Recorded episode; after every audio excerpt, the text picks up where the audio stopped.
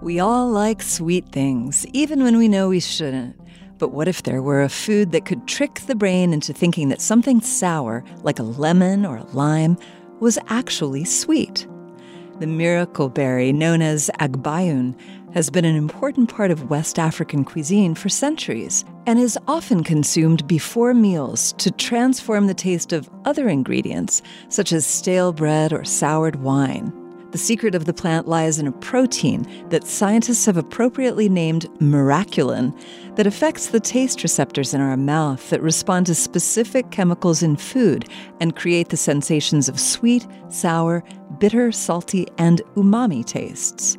Miraculin itself isn't sweet, but instead binds to our sweet receptors. It only becomes active in a low pH environment caused by sour, acidic substances.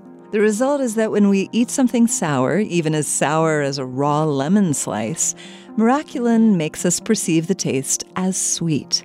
Because acid is what activates this chemical process, salty, bitter, and already sweet foods are unaffected, while our perception of sour food is radically transformed. Scientists think the miracle berry could prove useful as a sugar reduction strategy for both dieters and those for whom a low sugar diet is necessary.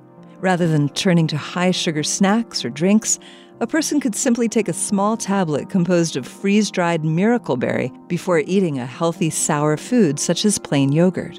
The brain would perceive the yogurt as sweet, leaving both their sweet tooth and body satisfied.